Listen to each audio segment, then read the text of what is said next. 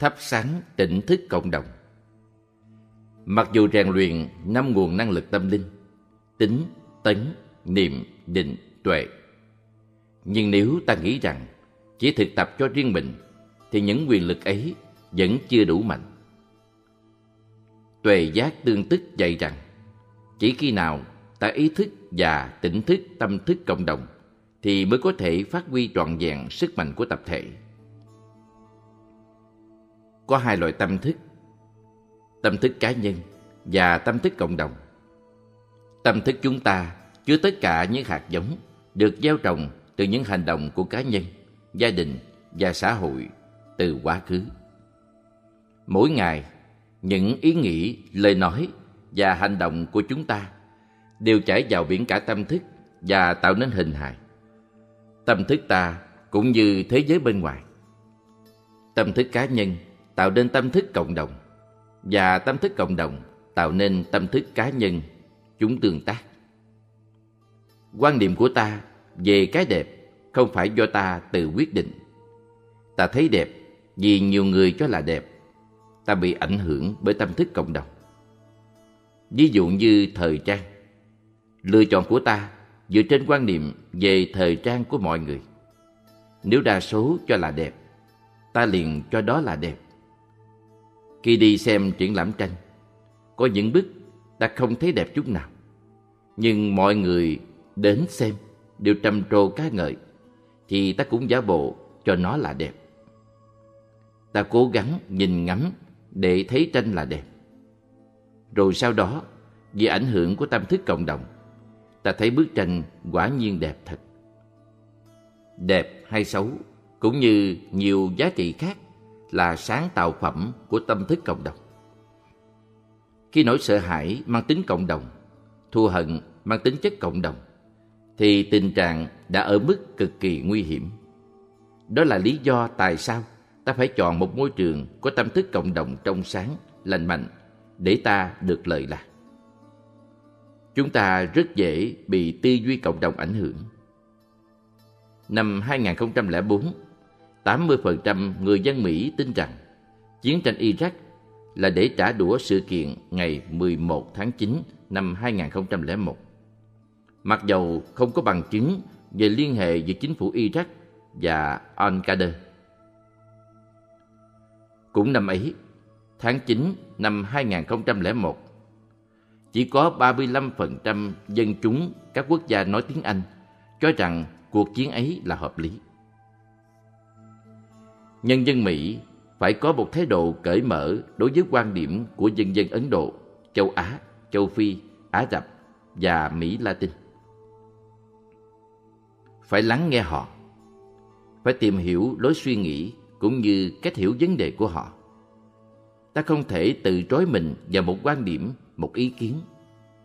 Hệ thống truyền thông đại chúng và tổ hợp công nghệ chiến tranh đã tạo ra một nhà tù cho chúng ta cho nên chúng ta tiếp tục suy nghĩ, nhận định và hành động cùng một chiều hướng. Tất cả là tùy vào mỗi chúng ta, như một cá nhân hay như một cộng đồng, để tự giải phóng ra khỏi tù ngục của thiên kiến, sợ hãi và bạo động. Là nghệ sĩ, nhà giáo, chính trị gia hay doanh nhân, bạn có thể ảnh hưởng lên những người khác và kiến tạo những gì đẹp đẽ bạn phải có tuệ giác độc lập. Bạn có thể làm cho các giá trị chân thiện mỹ sẵn có trong bạn được hiển lộ. Hãy chân thật bày tỏ quan điểm mình, dù cho số đông không nhìn thấy sự thật như bạn. Bạn vẫn can đảm tiếp tục.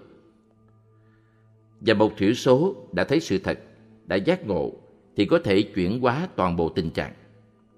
Tâm thức cộng đồng tạo nên và ảnh hưởng tới tâm thức cá nhân nhưng tâm thức cá nhân cũng có thể tạo ra và ảnh hưởng tới tâm thức cộng đồng. Có thể nếu ta thấy rõ nhu cầu đổi mới trên đất nước ta, thì ta phải can đảm nói ra, mặc dù đa số đang đi ngược với chiều hướng đó. Ta cần sự nâng đỡ của những người thân, những người bạn cùng quan điểm, bởi vì sự thay đổi cả một hướng đi chỉ có thể xảy ra khi có sự thức tỉnh cộng đồng nhưng cá nhân hay một nhóm nhỏ có thể khơi dậy một sự thay đổi tâm thức. Dù thuộc về thiểu số, nhưng nếu tin rằng tuệ giác của chúng ta có khả năng dẫn chúng ta thoát khỏi hoàn cảnh khó khăn, thì ta phải can đảm nói lên. Có nhiều cách giúp ta diễn đạt thành công, và không chỉ với tư cách cá nhân. Bởi trong chúng ta có những người sáng suốt nhưng không có cơ hội nói ra tuệ giác của mình. Vì vậy mà phải nói lên, có tôi đây, với những người cùng chung một tuệ giác. Xin hãy cất lên tiếng nói để chúng ta có thể tới với nhau. Khi đoàn kết lại, tiếng nói của chúng ta mới mạnh mẽ và hiệu quả.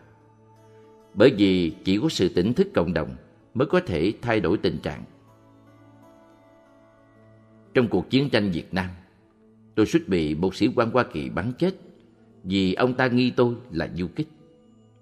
Trước khi đến Việt Nam, những người lính Hoa Kỳ đã được cho biết rằng ai cũng có thể là quân du kích, kể cả những tu sĩ Phật giáo. Tôi giữ bình tĩnh và đã làm cho ông ta hết sợ. Tăng thân của tôi và tôi đã thực tập quán chiếu khổ đau, không những cho phe Cộng sản hay phe chống cộng, mà của cả những người lính Hoa Kỳ. Vì họ đã bị đưa tới một đất nước xa lạ để giết người và bị giết. Tôi không hận thù bởi vì tôi có hiểu biết và thương yêu. Rất nhiều người trong chúng tôi đã sống sót được nhờ thực tập hiểu biết và thương yêu đó. Kinh nghiệm của tôi từ những cuộc chiến tại Việt Nam đã khiến cho tôi tin tưởng vững chắc rằng bạo lực không thể loại trừ được khủng bố. Và lắng nghe sâu có sức mạnh hơn bom đạn. Khủng bố sinh ra do tri giác sai lầm. Quân khủng bố có tri giác sai lầm về họ và về chúng ta. Vì thế cho nên họ muốn tiêu diệt chúng ta, trừng phạt chúng ta. Nếu hiểu được cách tư duy cũng như cách nhận thức của họ, thì chúng ta có thể giúp họ loại bỏ tri giác sai lầm. Loại trừ tri giác sai lầm là nền tảng của công cuộc chuyển hóa bạo động, khủng bố và xây dựng hòa bình.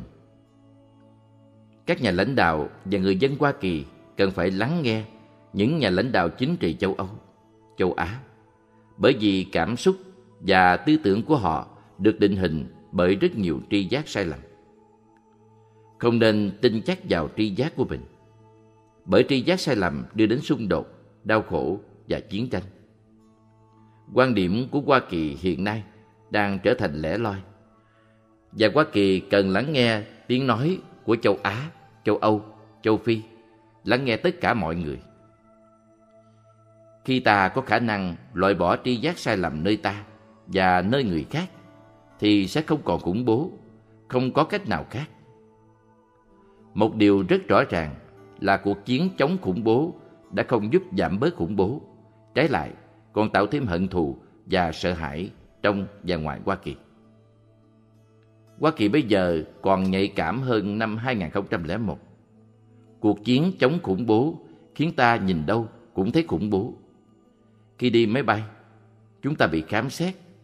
Họ không tìm Phật tính trong ta, họ chỉ tìm khủng bố tính trong ta. Ai cũng có thể tham dự vào sự nghiệp giác ngộ, giúp cho xã hội tỉnh thức. Tỉnh thức là nhiệm vụ. Bằng phương tiện thiện xảo, ta có thể đóng góp rất nhiều vào sự tỉnh thức cộng đồng. Nền tảng của mọi thay đổi. Ta có thể giúp cho mọi người thấy rằng, lắng nghe sâu với tâm từ bi và ái ngữ là con đường duy nhất giúp loại bỏ tri giác sai lầm. Rủi thai Những nhà chính trị lại không quen với sự thực tập này. Tư tưởng chung của họ là tiền bạc và sức mạnh quân sự là quyền lực duy nhất. Họ không biết rằng còn có những quyền lực khác. Nếu muốn, Hoa Kỳ sẽ có sức mạnh của hiểu biết và từ bi. Hoa Kỳ có quá đủ những người có tuệ giác, hiểu biết và tình thương. Nếu họ tới với nhau để cùng nói lên ưu tư của họ và soi đường cho chúng ta, thì chúng ta có thể vượt qua khó khăn. Con đường của chúng ta là con đường của hòa bình. Tôi tin chắc rằng không có con đường nào dẫn tới hòa bình. Hòa bình chính là con đường. Phải sử dụng những phương tiện hòa bình để đạt đến hòa bình.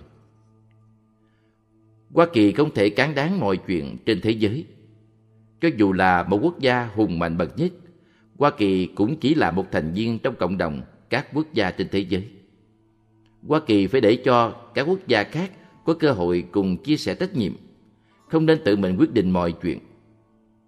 Hoa Kỳ cần đầu tư vào Liên Hiệp Quốc và để cho các quốc gia khác tham dự vào công cuộc xây dựng Liên Hiệp Quốc thành một tổ chức vì sự hòa bình với đầy đủ quyền hạn và sức mạnh. Nếu coi bạo động là một căn bệnh, thì phương thuốc điều trị căn bệnh đó là phép lắng nghe sâu. Tôi không tin rằng chỉ dùng tiền bạc mà có thể chữa trị căn bệnh bạo động trong gia đình và trường học. Các nhà lập pháp nhìn sâu vấn đề sẽ thấy rằng tình trạng bạo động trong nước có liên quan tới chính sách ngoại giao. Khi trong ta đầy bạo động, ta dễ sử dụng hay tán đồng việc sử dụng bạo động đối với người khác. Khi trong ta có chiến tranh, ta rất dễ gây chiến với người khác. Điều này cũng đúng đối với các cặp vợ chồng hay trong mỗi gia đình, mỗi quốc gia. Tại sao chúng ta không đặt ra một đạo luật cho phép phụ huynh có cơ hội tham dự một khóa hội thảo hay một khóa tu 7 ngày mỗi năm để học cách chăm sóc lẫn nhau, thiết lập truyền thông, hiểu biết và thương yêu nhau? Tại sao ta không cho phép các giáo viên tham dự một khóa tu có lương được tổ chức hàng năm để học cách chuyển hóa khổ đau của mình và hiểu rõ khổ đau của học sinh mình? Áp dụng được đường lối giáo dục về hòa bình như trên, chúng ta sẽ giúp con em mình rèn luyện được năm sức mạnh tâm linh. Là một nhà giáo hay phụ huynh, bạn có thể dạy con em hay học sinh rèn luyện năm quyền lực tâm linh ấy. Xin hãy bắt đầu ngay bây giờ và chúng ta sẽ sớm có một thế hệ công dân mới biết rõ là họ cần những loại quyền lực nào để có hạnh phúc thật sự. Chúng ta nên tổ chức những khóa tu chánh niệm cho các bậc phụ huynh và giáo viên và yêu cầu họ bắt đầu áp dụng phương pháp giáo dục này cho các thế hệ tương lai. Tại Thái Lan và một số quốc gia theo đạo Bụt, thanh niên đến tuổi phải vào sống trong chùa một năm để được giáo dục về tâm linh. Họ bắt buộc phải thi hành nghĩa vụ tâm linh thay vì nghĩa vụ quân sự. Ngay cả vị thái tử cũng phải vào sống trong chùa một năm trước khi lên ngôi vua. Đây là một truyền thống đẹp. Nhưng bây giờ, khoảng thời gian ấy đã giảm xuống, còn có một tháng hay vài tuần lễ không đủ dài. Tôi vẫn mơ ước có thể thành lập một học viện hòa bình để cho những người trẻ trước khi lập gia đình đến học những phương pháp cụ thể để xây dựng một gia đình hạnh phúc và an lành. Cha mẹ mà hạnh phúc thì con cái sẽ hạnh phúc. Nếu bản thân ta không rèn luyện các quyền lực tâm linh ấy thì làm sao có thể giúp được con của mình chứ đừng nói là giúp người khác. Phải vượt qua bên kia bờ khổ đau mới có thể giúp người khác vượt qua được khổ đau. Phải giác ngộ mới giúp được người khác giác ngộ. Phần đông chúng ta đang sống trong mộng, không biết mình đang làm gì. Chúng ta đang đưa nhau về hướng tự hủy diệt mà không biết. Giác ngộ là điều thiết yếu cho sự sống còn của chúng ta. Nhiều người tin rằng mình bất lực, không thể làm được gì để thay đổi tình hình, nhất là tình hình chính trị. Sự thật là ta luôn luôn có thể là một người nào đó và có thể làm một việc gì đó để thay đổi tình hình. Cũng như ta, các chính trị gia có những hạt giống tích cực và tiêu cực. Những người xung quanh họ chỉ không biết cách tưới tẩm những hạt giống tích cực nơi họ thôi. Cố vấn của họ không ngừng tưới tẩm những hạt giống sợ hãi, thèm khát, sân hận và bạo lực trong họ. Chúng ta phải tìm cách tiếp xúc với những nhà chính trị để giúp họ. Phản đối cũng là một cách giúp, nhưng phải khéo léo để cho họ thấy rằng đây là một hành động yêu thương chứ không phải là một hành động tấn công. Sự thật là bởi vì quá bận với những công việc nhỏ nhặt hàng ngày mà phần đông chúng ta hững hờ. Chúng ta có quan tâm, nhưng vì quá bận với những khổ đau cá nhân mà chúng ta không có thì giờ và năng lực để làm những chuyện quan trọng trên. Nhưng thật ra, không tốn nhiều thời giờ. Ta có thể viết một bức thư tình ngắn cho những gì ấy. Bức thư tình kiểu này có thể là hơi khó hơn bức thư phản đối một chút. Sau đây là một ví dụ về một bức thư tình mà tôi đã gửi cho Tổng thống Hoa Kỳ. Kính thưa Ngài Tổng thống, đêm qua tôi mơ thấy anh tôi. Anh tôi vừa từ trần cách đây hai tuần tại Hoa Kỳ. Anh đang ở bên các con của anh và nói với tôi. Chúng ta hãy cùng nhau về nhà đi. Sau một tích tắc ngần ngừ, tôi vui vẻ trả lời. Dân, vâng, chúng ta phải về nhà thôi. Thức giấc vào khoảng 5 giờ sáng, tôi nghĩ tới tình hình bên Trung Đông và lần đầu tiên tôi có thể khóc. Tôi khóc rất lâu và cảm thấy nhẹ hơn sau một giờ đồng hồ. Rồi tôi xuống nhà bếp pha trà. Trong khi pha trà, tôi nhận ra rằng lời anh tôi nói là đúng. Nhà của chúng ta đủ rộng cho tất cả chúng ta. Hãy cùng nhau trở về trong tình anh em. Kính thưa Tổng thống, tôi nghĩ rằng nếu Tổng thống có thể khóc như tôi đã khóc sáng nay, Tổng thống sẽ cảm thấy nhẹ bớt rất nhiều. Chúng ta đang giết những người anh em của chúng ta ở bên đó. Họ là những người anh em của chúng ta. Chúa đã nói với chúng ta như vậy. Tất cả chúng ta đều biết như vậy. Họ có thể không coi chúng ta như những người anh em, bởi vì họ đang thù hận, hiểu lầm và kỳ thị. Tuy nhiên, với chút ít tỉnh thức, chúng ta có thể nhìn mọi sự từ một khía cạnh khác và như thế chúng ta giải quyết tình trạng bằng cách khác. Tôi xin đặt hết tin tưởng vào Đức Chúa nơi Ngài. Tôi xin đặt hết tin tưởng vào Phật tính trong Ngài. Xin cảm ơn Tổng thống đã đọc thư này với lòng biết ơn và trong tình huynh đệ, thích nhất hạnh, làng mai. Bằng nếp sống tỉnh thức, thể hiện được sự sáng tạo và tuệ giác trong công việc. Chúng ta có thể đóng góp vào sự tỉnh thức cộng đồng. Rồi chúng ta sẽ đủ mạnh để có thể ảnh hưởng tới những nhà lãnh đạo chính trị. Chúng ta phải yểm trợ các nhà lãnh đạo của chúng ta. Chúng ta phải giúp họ thấy rõ tình hình, rằng sách lược hiện tại đang hủy diệt và tàn phá rất nhiều.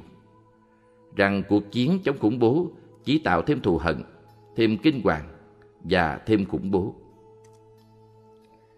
Chúng ta có thể chỉ cho mọi người thấy rằng bạo lực đã bất lực. Chỉ bằng cách lắng nghe với tâm từ bi và sử dụng lời nói ái ngữ, chúng ta mới có thể loại bỏ tri giác sai lầm, gốc rễ của hận thù và bạo động. Chúng ta cần gạt bỏ cảm giác mình đã bất lực, đã tuyệt vọng. Chúng ta có sức mạnh và chúng ta phải biết sử dụng chúng để đem lại thay đổi.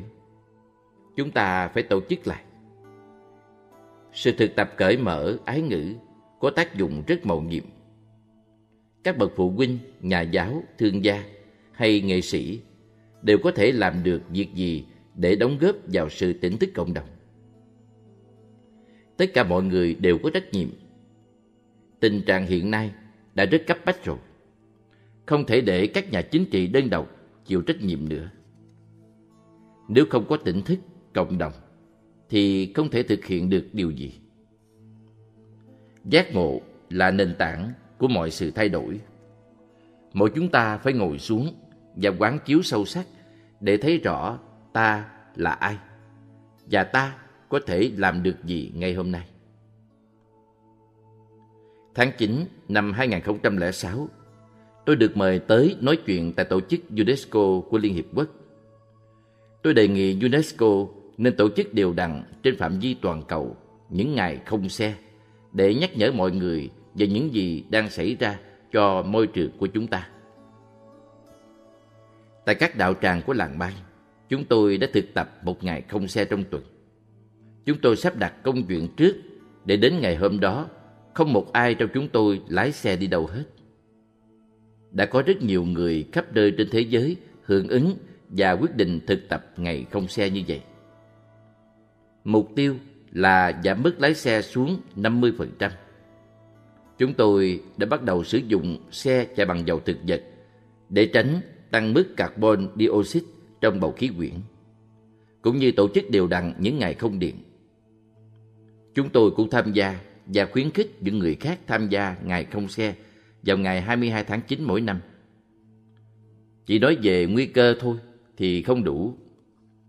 Phải hành động và mời mọi người cùng hành động. Có người hỏi tôi rằng, sao tất cả những tàn phá mà chúng ta đã gây ra, làm sao nhân loại có thể hòa giải được với địa cầu? Chúng ta có thể hòa giải với đất mẹ bằng cách thực tập thiền hành. Mỗi bước chân chúng ta sẽ bước như hôn vào mặt đất với lòng biết ơn và tình thương và hứa rằng chúng ta sẽ chấm dứt những hành động tàn phá đất mẹ. Nếu chúng ta tiếp tục khai thác triệt để địa cầu như hiện nay, thì văn minh nhân loại sẽ bị tiêu diệt. Muốn xoay chuyển tình thế, cần phải tỉnh thức, phải giác ngộ. Bụt đã tự giác ngộ. Bây giờ chúng ta cần phải đạt tới giác ngộ cộng đồng để chặn đứng con đường tự hủy diệt. Văn minh nhân loại sẽ không còn nếu ta cứ tiếp tục đắm chìm trong việc tranh giành quyền lực, danh vọng, sắc dục và tài lợi. Một hôm, trong giờ thiền tòa, tôi quán chiếu về hiện tượng hâm nóng địa cầu, trận sóng thần tại Đông Nam Á, tình trạng thay đổi khí hậu vân vân. Tôi rất khổ tâm và hỏi thiên nhiên. Thiên nhiên ơi, chúng tôi có thể nương tựa vào người nữa hay không? Sở dĩ tôi hỏi như thế là vì tôi biết rằng thiên nhiên rất thông minh và biết cách phản ứng để thiết lập lại quân bình, đôi khi mãnh liệt. Và thiên nhiên đã trả lời tôi bằng một câu hỏi. Thế thì ta có thể tin cậy vào nhà ngươi được không? Câu hỏi lật ngược lại câu hỏi của tôi. Thiên nhiên có thể tin cậy được vào loài người hay không? Sau một hơi thở sâu và dài, tôi trả lời. Dân, thiên nhiên có thể tin cậy phần lớn nơi tôi. Khi ấy tôi nghe thiên nhiên đáp lại. Thế thì nhà ngươi cũng có thể tin cậy một phần lớn nơi ta. Đó là một cuộc đối thoại rất sâu sắc giữa tôi và thiên nhiên. Không nên coi đây là một lời tuyên bố suông. Đây phải là một cam kết của tất cả mọi người để cho thiên nhiên có thể đáp lại theo một chiều hướng tích cực. Với tuệ giác, cộng đồng chúng ta có thể hòa giải với thiên nhiên và chữa lành địa cầu của chúng ta. Mỗi người trong chúng ta phải làm một việc gì trong cuộc sống hàng ngày để đóng góp, để bảo đảm tương lai cho các thế hệ mai sau. Gần đây, tôi có cơ hội kinh nghiệm trực tiếp về sức mạnh tỉnh thức cộng đồng khi tôi về thăm Việt Nam cùng với Tăng Thân sau gần 40 năm xa cách. Tôi sang Tây Phương năm 1966. Khi ấy, tôi 40 tuổi. Tôi tới Hoa Kỳ để kêu gọi chấm dứt thả bơm. Thời điểm đó, nửa triệu quân lính Hoa Kỳ đã có mặt tại Việt Nam. Trong số đó, có trên 50.000 quân nhân đã bị giết hay mất tích trong cuộc chiến. Nhiều triệu thường dân Việt Nam thiệt mạng vì chiến tranh.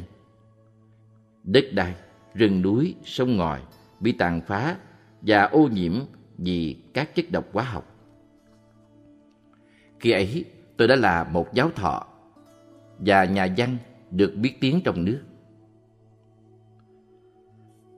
Tôi có ý định ở lại Hoa Kỳ trong ba tháng để kêu gọi chấm dứt chiến tranh.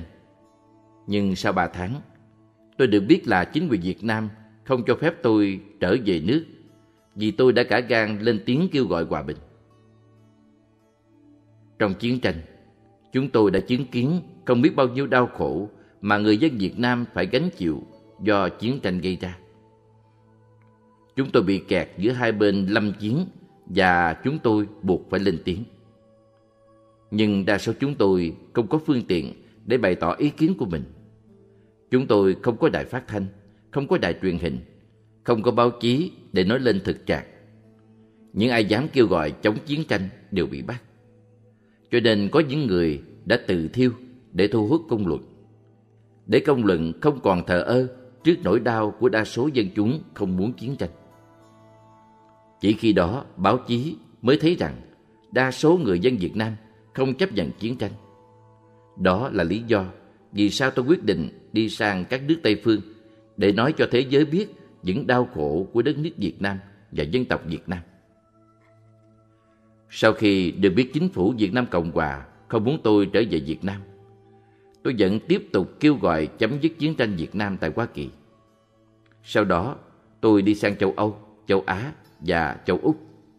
Cuối cùng, tôi dừng lại tại Paris và thiết lập một trung tâm tu học để tiếp tục công tác kêu gọi hòa bình. Suốt thời gian 40 năm, chúng tôi cố gắng dàn xếp để trở về Việt Nam. Cuối cùng, tháng Giêng 2005, tôi được phép trở về quê hương. Khi rời Việt Nam lần đầu, tôi như một tế bào bị tách ra khỏi cơ thể. Tăng thân là một cơ thể và mỗi thành viên là một tế bào của cơ thể. Nhưng tôi không khô chết như một tế bào. Bởi vì tôi mang trong trái tim mình toàn thể tăng thân của tôi. Tôi đại diện cho tăng thân đi kêu gọi hòa bình, chứ không đi với tư cách cá nhân. Và tôi thành lập ngay một tăng thân nhỏ tại Tây Phương. Bây giờ, sau 40 năm, tăng thân ấy không còn nhỏ nữa. Phái đoàn cùng về Việt Nam với tôi gồm 200 người. Tôi muốn trở về Việt Nam như một tăng thân, một tăng thân đích thực, chứ không phải như một tế bào, để trình bày pháp môn thực tập hiểu biết và thương yêu. Bởi vì chúng tôi biết rằng nếu chúng tôi thực tập vững vàng, tinh tấn và chân thực thì chúng tôi có thể chuyển hóa sự nghi ngại của chính quyền. Những thành viên trong phái đoàn đã thực tập rất giỏi. Tại khách sạn, các bạn thiền sinh ngồi thiền mỗi buổi sáng. Họ ăn chay, họ không bao giờ đụng tới rượu, họ giữ im lặng và họ sống như một tăng thân hòa hợp trong tình huynh đệ. Quản lý khách sạn đã rất ấn tượng và nói họ đã biến khách sạn chúng tôi thành một thiền đường. Sự có mặt của một tăng thân gồm các thầy, các sư cô, các vị thiền sinh đã giúp ích rất nhiều. Dân chúng được tận mắt chứng kiến các thiền sinh Tây Phương tu tập rất giỏi. Điều này đem lại hứng khởi cho họ. Trong các buổi pháp thoại, chúng tôi đã chứng kiến những chuyển hóa ngay trước mắt. Chúng tôi đã có thể tháo gỡ rất nhiều tri giác sai lầm. Bây giờ mọi người biết rõ hơn về chúng tôi, bởi vì rất nhiều sợ hãi và nghi ngờ đã được xóa bỏ. Nếu chúng tôi không có khả năng nâng đỡ lẫn nhau bằng năng lượng của tăng thân và tưới tẩm các hạt giống của kiên nhẫn, hiểu biết và thương yêu, thì chúng tôi có thể đã phản ứng rất mạnh mẽ trước những khó khăn và bỏ dở chuyến đi. Chúng tôi vẫn tiếp tục khiêm nhường, bình tĩnh và mỉm cười. Cuối cùng, sự ngăn cách đã dở bung. Học viện Hành chánh quốc gia thành phố Hồ Chí Minh đã tổ chức buổi nói chuyện cho các giới trí thức, học giả, đảng viên và công chức. Họ dành cho chúng tôi 300 chỗ ngồi. Tuy nhiên, nhờ thực tập ái ngữ và lắng nghe sâu, mà vào phút chót chúng tôi thuyết phục được họ mở cửa tự do cho tất cả mọi người đều có thể tới nghe. Ngày hôm đó, có trên một ngàn người đã tham dự. Tôi chia sẻ kinh nghiệm giảng dạy đạo bục bên Tây Phương. Thính chúng đã rất chăm chú lắng nghe và đặt nhiều câu hỏi. Trong đó có một câu hỏi như sau. Nếu quy y Tam Bảo, Phật Pháp Tăng, thì tôi còn có quyền yêu nước và yêu đảng nữa không? Câu trả lời của tôi đến tứ khắc và rất giản dị. Quy y Tam Bảo mà không được quyền yêu nước, yêu đảng thì quy y để làm chi? Thính chúng vỗ tay rất lâu. Đó là lý do vì sao mà khi đến Quế, chúng tôi được phép tổ chức nói chuyện cho các đảng viên, trí thức và viên chức. Sáu bảy ngàn người đã đến tham dự. Và khi chúng tôi ra Hà Nội, năm buổi nói chuyện đã được tổ chức cho đảng viên, công chức, cán bộ, trí thức, học giả. Thì ra tất cả mọi người đều khao khát tâm linh. Họ có cơ hội cởi mở khi được tiếp xúc với tăng đoàn. Tại hai buổi sinh hoạt do Học viện Chính trị Quốc gia Hồ Chí Minh Hà Nội tổ chức, và vị trong ban tổ chức đã phát biểu rằng nên tổ chức những buổi thảo luận, đối thoại giữa chủ nghĩa mát và đạo Bục. Họ công nhận rằng họ có thể học hỏi được rất nhiều từ đạo Bục. Những người tổ chức đã bày tỏ ý muốn đổi mới và học hỏi thêm nữa. Không khí thật cởi mở và đầy tình người. Thực sự là tự do ngôn luận. Đây là một điều kỳ diệu. Tôi có thể nói thẳng mà không làm ai tổn thương bởi vì tâm tôi tràn đầy tình yêu thương và tình huynh đệ. Tôi đã nói thế này. Quý vị biết không, bên làng mai chúng tôi sống rất đơn giản. Các thầy, các sư cô và cư sĩ sống với nhau như một gia đình. Không ai có xe riêng, không ai có tài khoản ngân hàng riêng, không ai có điện thoại riêng. Chúng tôi là cộng sản thứ thiệt. Thính chúng phá lên cười, không ai giận cả. Và thông điệp của chúng tôi đã được tiếp nhận. Có người lo cho an ninh của tôi bởi vì tôi đã dám đá động đến những vấn đề quan trọng. Ví dụ như nạn tham nhũng. Tuy nhiên, chúng tôi thấy là chúng tôi có thể nói lên sự thật, nói ra những gì từ đáy lòng, bởi vì chúng tôi biết sử dụng ái ngữ. Kinh nghiệm này chứng minh một cách hùng hồn rằng sự thực tập tinh tấn của một thiểu số có thể ảnh hưởng đến số đông.